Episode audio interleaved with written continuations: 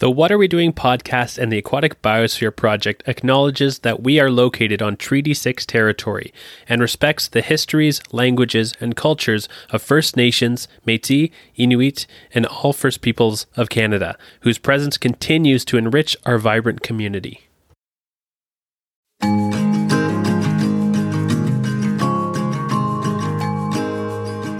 On today's episode of the What Are We Doing podcast, we're talking with Sayara Thurston from Oceana Canada, all about fish fraud, fish mislabeling, and what's really happening in our fishing industry between catching a fish out in the ocean until it gets to our plate. It may shock you to learn that a huge percentage of the fish that we actually buy in a supermarket or even get on our plate at a restaurant isn't actually what it's supposed to be whatsoever. It can be a completely different species from somewhere completely different in the world, and we don't really know until we actually test it. So, today you'll learn a little bit about one of the teams that is working to prevent this issue and make sure that we can trust the seafood that we buy. So, sit back, relax, and get ready to learn a little bit more about seafood traceability and preventing fish fraud in Canada.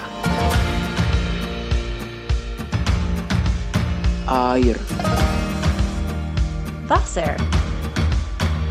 Bunny. Di. Moana. Homem. Tubi. Água. lo, Enzio. Mizu. Nei. Luri. Voda. Miri. Echi. Chai. Shui. Magi. Wai. Nero. Água. Voda, What are we doing? And how can we do better? Your one stop shop for everything water related, from discussing water, its use, and the organisms that depend on it. For all the global issues that you really never knew all had to do with water.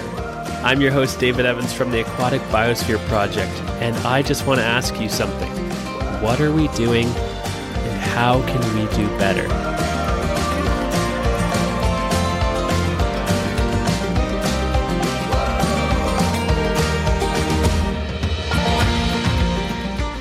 Hi, and welcome to another deep dive episode of the What Are We Doing podcast. Today, I'm so excited to speak with Sayar. Did I say your name correctly?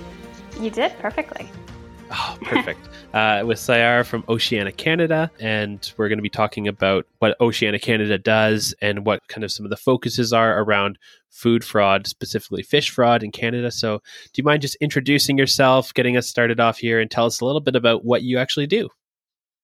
Sure. Um, so I'm Sayara Thurston. I'm a campaigner at uh, Oceana Canada, uh, working on the, the seafood fraud campaign. So looking at the issue, as you say, of, of fraud um, in, in seafood supply chains and how that impacts uh, consumers and, and the oceans, of course. We're an ocean conservation organization.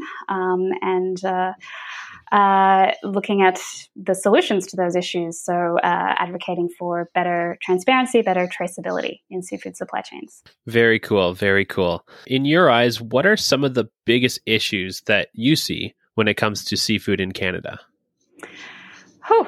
Um, I'm glad you said seafood and not uh, oceans or fisheries, because then uh, some of my, some of my colleagues might get mad at me. bit narrower. Yeah, um, but uh, yeah, no, it's a you know it's it's a complex issue um, because seafood fraud can uh, take a lot of different forms. Um, but really, the the large kind of overarching issue is a lack of transparency in seafood supply chains within Canada and globally. Um, it's a it's a, a huge issue around the globe, not just in Canada. So when we started our campaign, we you know we wanted to, to take a look and, and see if this this problem which has been well documented around the world was an issue here as well. Um, and we found that yes yes it is. Um, you know we have conducted seafood testing in six cities across the country and found high rates of mislabeling. I'm sure we'll talk about that more but um, you know seafood fraud is something that is linked to uh, to uh, overfishing, to illegal fishing, to uh, health issues for consumers, to consumers paying more for products than they should, to you know impacts on on fisheries here at home and on honest fishers. So it really it touches on on a, a lot of different issues. uh, many different issues and it may not always come across as that big of a deal for someone in a grocery store or some not really caring exactly what's in that. But we'll, we'll get we'll touch on that later as well. as I've gone through this journey of learning about seafood fraud, Oceana Canada has kept coming up again and again and again as the as a team really taking on the issue of seafood fraud in Canada head on. So, what is your team's approach to tracking and learning about this issue? Uh, yeah, so as I as I mentioned, we um, we you know wanted to to look at this here in Canada. So the campaign was launched um, about four years ago now, um, and uh, the the first way we wanted to to look at that was to look at the issue of mislabeling. So look at the products that are actually reaching consumers. Um, so we conducted DNA testing, um, which is really the the only way to actually know if if the fish in front of you is is what is written on the label. Because even you know even if you're an expert um, mm-hmm. on on the subject, it's it's very difficult to identify a fillet of fish once it is just it's it's processed and it's and it's there in front of you. Um, so we conducted DNA testing um, uh, in in six cities between 2017 and 2019, and we found that almost half of the samples that we tested um, were mislabeled. Um, so that's uh, kind of the, the first the first thing that we did, and obviously that's uh, you know it's hugely concerning for consumers for a, a, variety of issues. Obviously, there's health concerns. You know, if you're uh, eating something that you could potentially be allergic to if it's mislabeled, you know, for individuals who might be pregnant or vulnerable, um, and you're eating a species that's not recommended. Um, and if you're uh, also if you're you know paying more for a product, you think you're getting something that's higher quality, more expensive, but actually it's been swapped out for a cheaper species. Um, and then of course, uh, you know you could be eating a species that's more vulnerable, but it's been mislabeled as a species that's more abundant. So if a consumer is trying to make conscious choices about sustainability, then uh, you know we're really taking away that that choice from consumers by not ensuring that products are properly labeled. Um, so that's was kind of the, the the beginning years of the campaign, and then as we as we move forward, we're also looking more now. We recently did a report looking at um, illegal products and kind of the volume of uh, illegal products that could be coming into the country because illegal fishing, unfortunately, is a is a huge global issue. This is something that's just enormous in scale um, and and its impacts. Uh, we know that up to one in five fish caught globally could be from uh, illegal origins. Um, it's worth you know between ten and twenty three really? U.S. billion dollars is the, the figure that gets thrown around. There was uh, a study just last week, I think, that came out that said that the U.S. could be importing up to 2.4 billion dollars of illegal products um, each year, and uh, you know a lot wow. of the products that we import come through the U.S. Um, so we we could be uh, importing some of those products uh, uh, sort of un, unwittingly. Um, so consumers could be could be spending their money on products that were caught illegally, you know, endangered species, or caught by someone who's trapped in a situation of modern slavery, which uh, is is another issue in, in global fishing supply chains. So it's really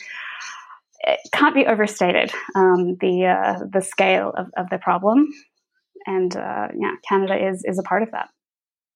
Yeah, the the modern slavery angle is something that it's it's shocking to me to to think that you could go to a grocery store or a restaurant in Canada and innocently purchase something that is again fueling either an illegal fishing scheme but also like even modern slavery and and supporting that in in a way that you are unwittingly doing that. Um it's it's it's so sad um that we're we're still there. Yeah absolutely. And of course it's not as you say you know consumers don't want to be supporting these practices and you shouldn't have to be an an expert in you know this fishery is at high risk uh, from this this particular area of the world just to you know to, to order something in a restaurant or buy something in a grocery store. Um, and it uh, is is really something that needs to be addressed globally when we look at some of the other markets in the world, particularly with the, the European Union, they have instituted sort of higher uh, barriers to, to, stopping these products. So they'll be able to give out, um, you know, warnings to certain countries to say, uh, "We've identified this in your in mm. your uh, fishing industries, so you need to improve these practices if you want to keep importing your products uh, into our market." But Canada hasn't done that, so we're kind of currently relying on other big global players to kind of do the uh, the work for us in terms of stopping these issues rather than um, implementing the solution ourselves. Do you think the issue behind Canada not implementing those kind of rules is this more of a public awareness issue that it hasn't been brought up where people are, are crying out that we need to have this, or um, maybe there's just no political will? What, what's your take on the pulse of, of that issue?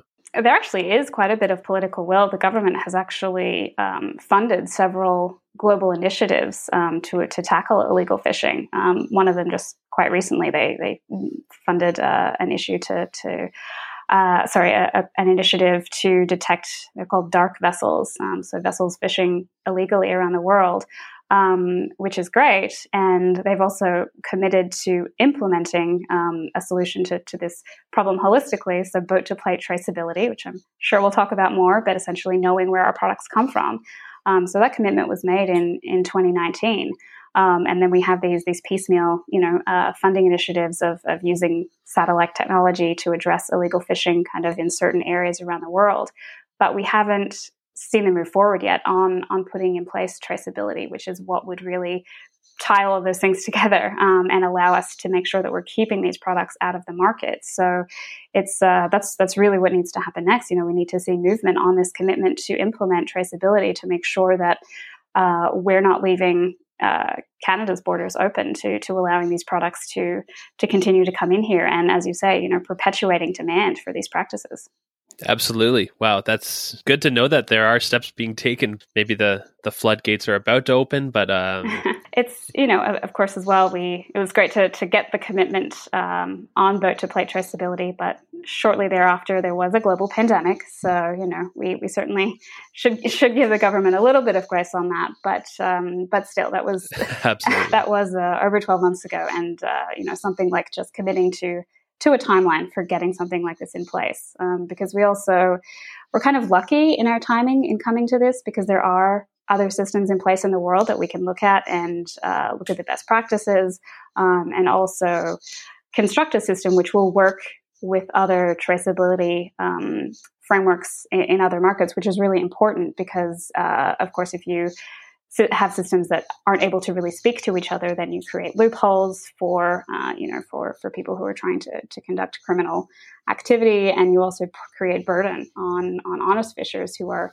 trying to do the right thing, but now they're trying to uh, you know be compliant with six different systems for their products, which is a, which is a huge burden. So our timing is is good on this in that we can learn from from other existing systems um, and and create a system that that will work now and into the future. So we have to do it. yeah, we actually have to take that next step. Exactly. The path has been laid, mm-hmm. but take that first step.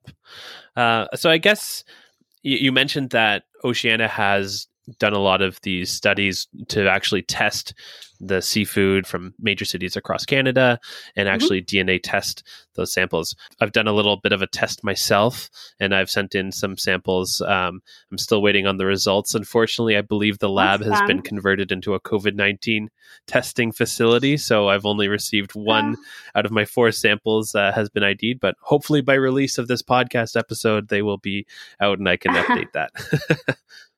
That's uh, probably a, a good use of the lab's time there. Absolutely, absolutely. There's no no hurry about the yeah. um, but I, I guess from your perspective, how likely am I to buy mislabeled seafood at the grocery store? And is this also a problem at restaurants, or is one better or one worse? Um, and has this improved since you last took a Canada wide survey? Uh, it depends on what you're buying. Um, so our uh, studies have, you know, we target species which we know are at higher risk for fraud because, you know, if you if you know there are counterfeit twenty dollar bills going around, then that's that's what you'll look for um, in terms of finding a problem. Mm. So we do target species um, specifically that we we know are at higher risk. So if you're buying um, some of those high risk species, such as things like uh, like butterfish or Pacific salmon or uh, halibut, snapper, sea bass, um, some types of sole. Uh, some types of tuna, um, yeah, sort of a you know a, a, specific list of species are at higher risk because either right. they're you know they're, they're more expensive, you can sell them to the consumer for a higher price, uh, or they're more uh, they're harder to find. Um, you know, so you swap in something else so that you can say that you have this uh, this species that's more coveted. Um, so there are products that are higher risk. Um, and uh, in restaurants, actually, your risk is is much higher. Um, our studies and other studies have found that in restaurants, that's where the the highest uh, instances of, of fraud are occurring. Um, so that's where you're most likely to encounter this. But you know, in our studies, we we don't name the the locations where we go and, and do testing because often restaurants themselves are are victims of this fraud. You know, a restaurant owner can think that they are doing the right thing. But if uh, fraud has happened somewhere further back in the supply chain, um, then they, you know, there's only so much they can do to, to protect themselves, especially here in Canada without, uh, as I say, a, a, more robust system of traceability. Um, and and we know that that that mislabeling and that swapping out does happen at each point through the supply chain. Seafood is uh, very highly traded. It's one of the most highly traded food commodities in the world, so it has a longer and more complex supply chain than most other products that you'll buy in the grocery store or at a restaurant. So that creates more opportunities for those uh, those instances of, of species getting swapped out um, to to occur.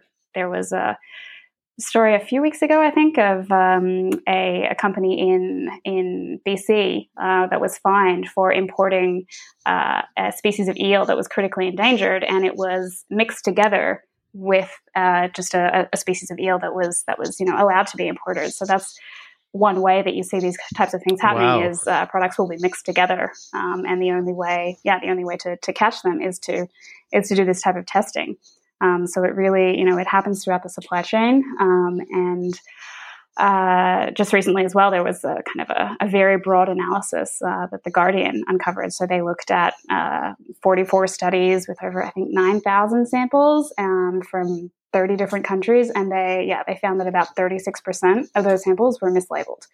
Um, so it is wow. yeah it's uh it's some that's crazy. it's it's uh yeah it's it's uh, we know it's a it's a big problem. Um it's it's not something that is just going to go away by itself. It needs it needs specific action to target it because seafood is such a high risk product yeah, it, it seems that seafood is always kind of portrayed as a noble fisherman goes out and, and provides it and brings it back into shore and then you can buy it straight away. But there's there's so many other steps that go into that boat to table process that I think just doesn't get the recognition that those steps are actually taking place.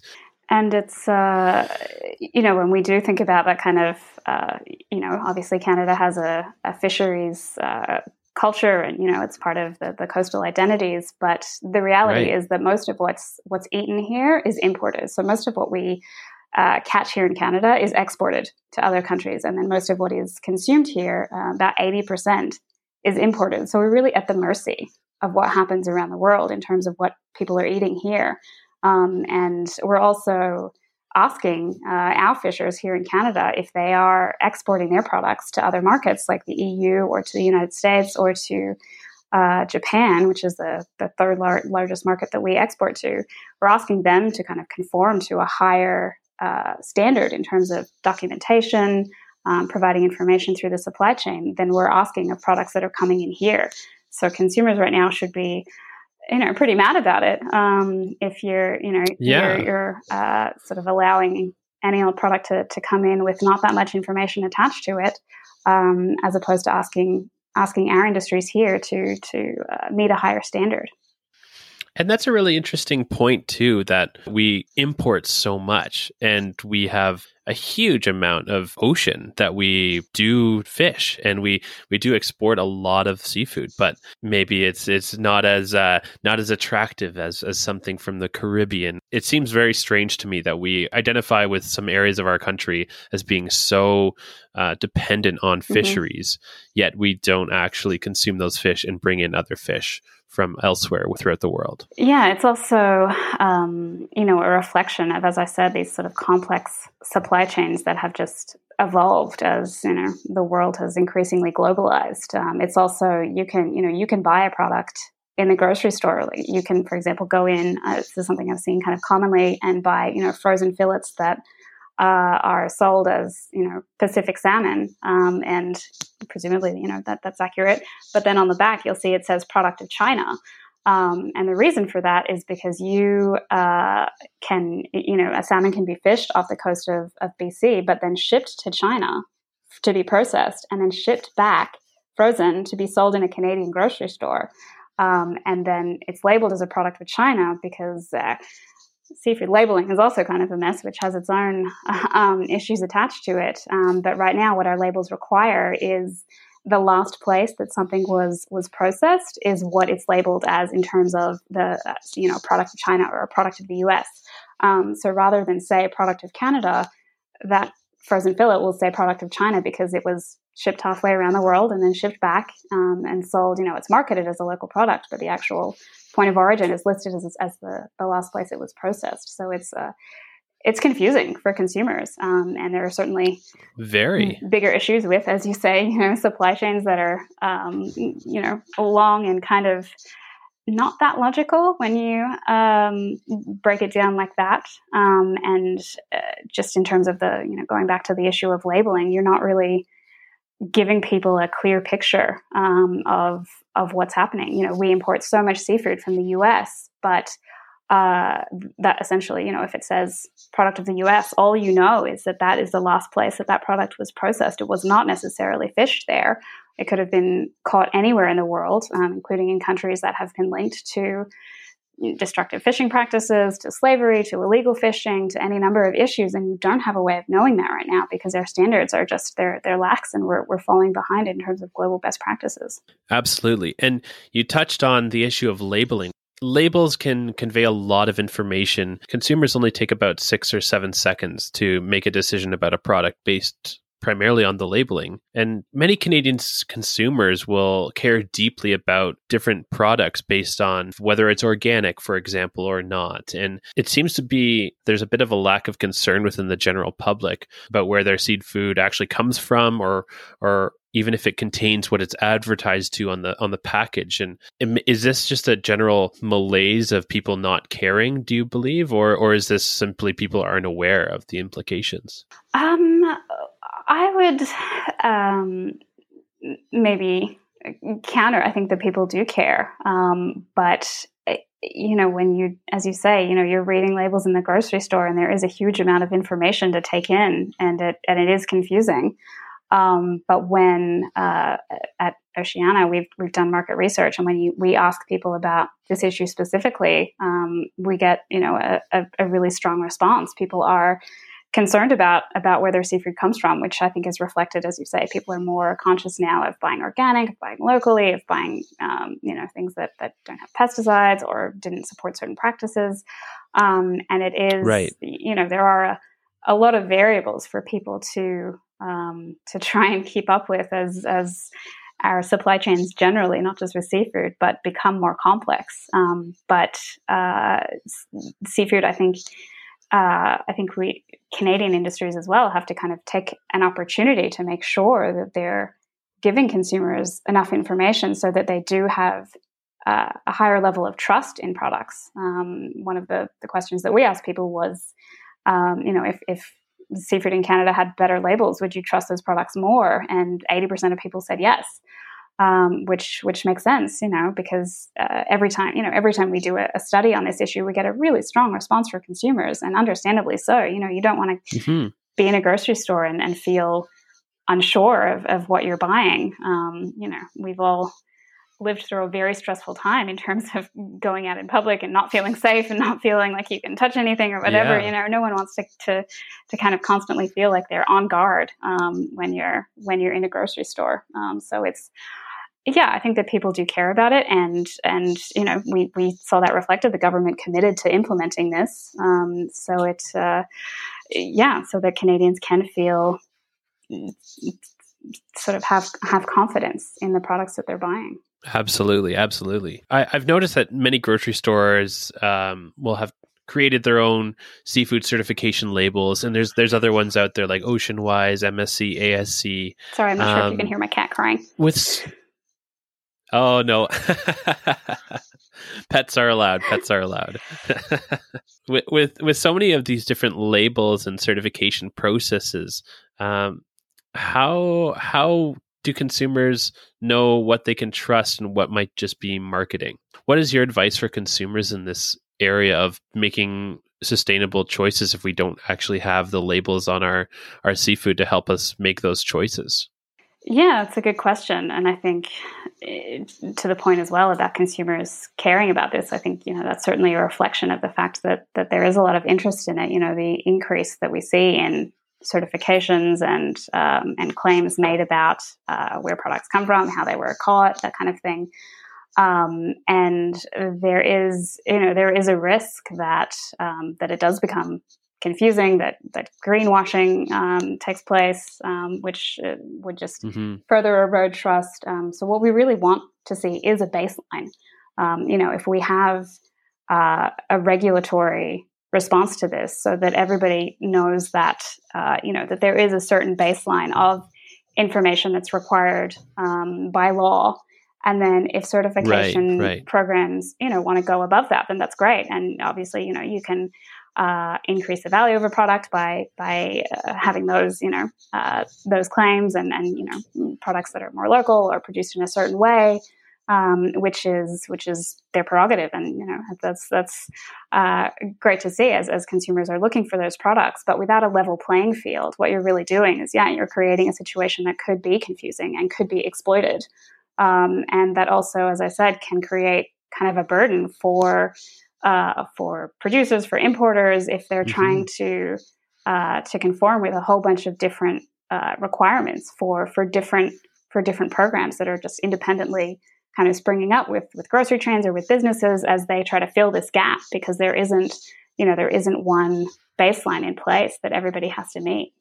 Yeah, it makes it very convoluted. You mentioned that other countries have been really good examples and that Canada is uh, a couple steps behind in our seafood labeling. So, do, would you be able to just touch on an example of where we should be looking to, how we could improve, and, and what that would look like maybe on labels or within the process of uh, seafood getting to the market? Sure. So, um, yeah, the kind of uh, the highest standard that we point to is the the European Union. They actually just celebrated the 10 year anniversary of their catch documentation scheme going into place. So basically, requiring that Mm. products uh, that are uh, imported come with you know proof that they were fished legally, um, and they, they can be traced back to their their point of origin. Um, and then the US as well has a boat to border, uh, not boat to plate, but boat to border system in place for certain species, not for everything. Um, and then Japan as well, which is one of the, the largest markets uh, in the world, just passed legislation um, just very recently um, uh, requiring um, traceability to to keep illegal products out of their market as well. So that just passed. Obviously, it needs to be put in place. Um, so we're yeah we're really seeing the the largest kind of players in the global market put these systems in place and require um, uh, you know these these systems keep evolving as well. The EU is currently um, looking at uh, you know moving to 100% electronic um, uh, data data gathering, which uh, is you know if you have if you have a, a paper system that creates more chances for things to be falsified, or um, you know there have been instances of, of catch documentation being used kind of at multiple ports because you can you can pass them around between vessels. Um, and but the, the U.S. as well is uh, is uh, looking at um increasing their traceability. So within domestically as well. So right now it's just from the boat to the border that products are traced, but they uh, are uh, looking right now at, at implementing that domestically as well.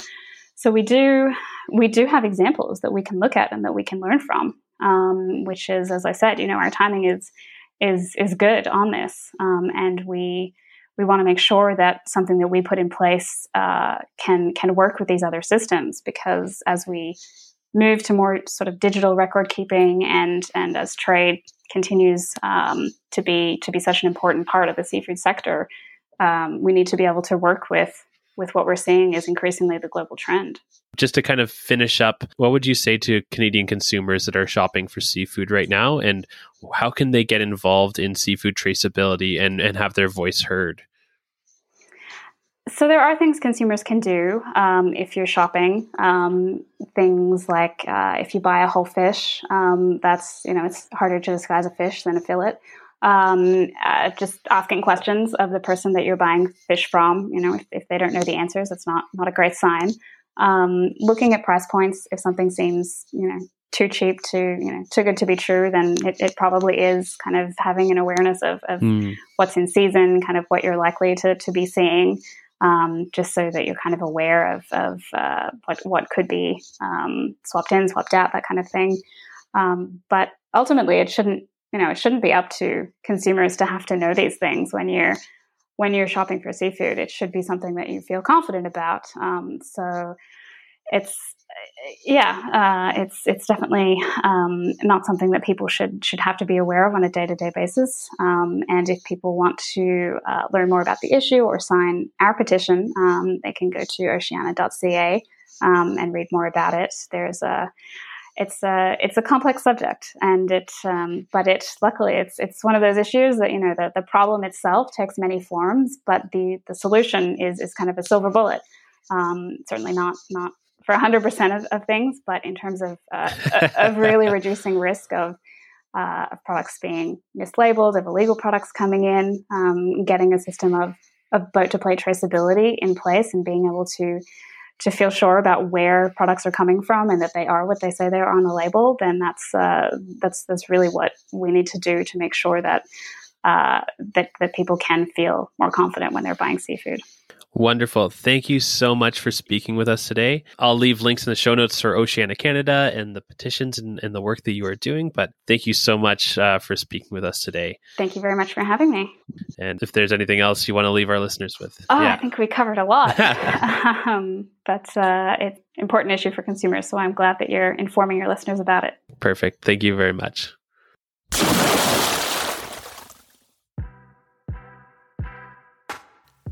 Thank you so much to Sayara for actually speaking with me about this fantastic, crazy, weird world of fish fraud. And thanks so much to the Oceana Canada team for tackling these huge challenges and really bringing to light some of these issues that all consumers of seafood in Canada should be concerned about. Also, Oceana Canada does a great job of advocating for many different ocean conservation problems such as microplastics, such as ghost fishing, so many different topics that we've covered in this podcast as well. You can check them out at oceana.ca, O C E A N A.ca. I'll leave links in the show notes to their social media channels and also to their website, so be sure to check out the show notes. Thank you so much for listening to the What Are We Doing podcast. It's been such an experience conducting these interviews and producing these episodes, and it's been great to get lots of positive feedback about these episodes. So, unfortunately, these are the last episodes for season one. Fish fraud is our last topic that we're covering in, in this season, but don't worry, season two will be coming your way soon. I'm the host and producer, David Evans, and I would just like to thank the rest of the team from the Aquatic Biosphere Project, specifically to Paula Pullman, Sophie Cervera, Anna Bettini. Thanks for all of your help. To learn more about the Aquatic Biosphere Project and what we're doing here in Alberta, telling the story of water, check us out at aquaticbiosphere.ca. And if you have any questions or comments about the show, we'd love to hear them. Email us at conservation at aquaticbiosphere.org. Please don't forget to like, subscribe, and leave us a review. It really helps us out. Thanks, and it's been a splash.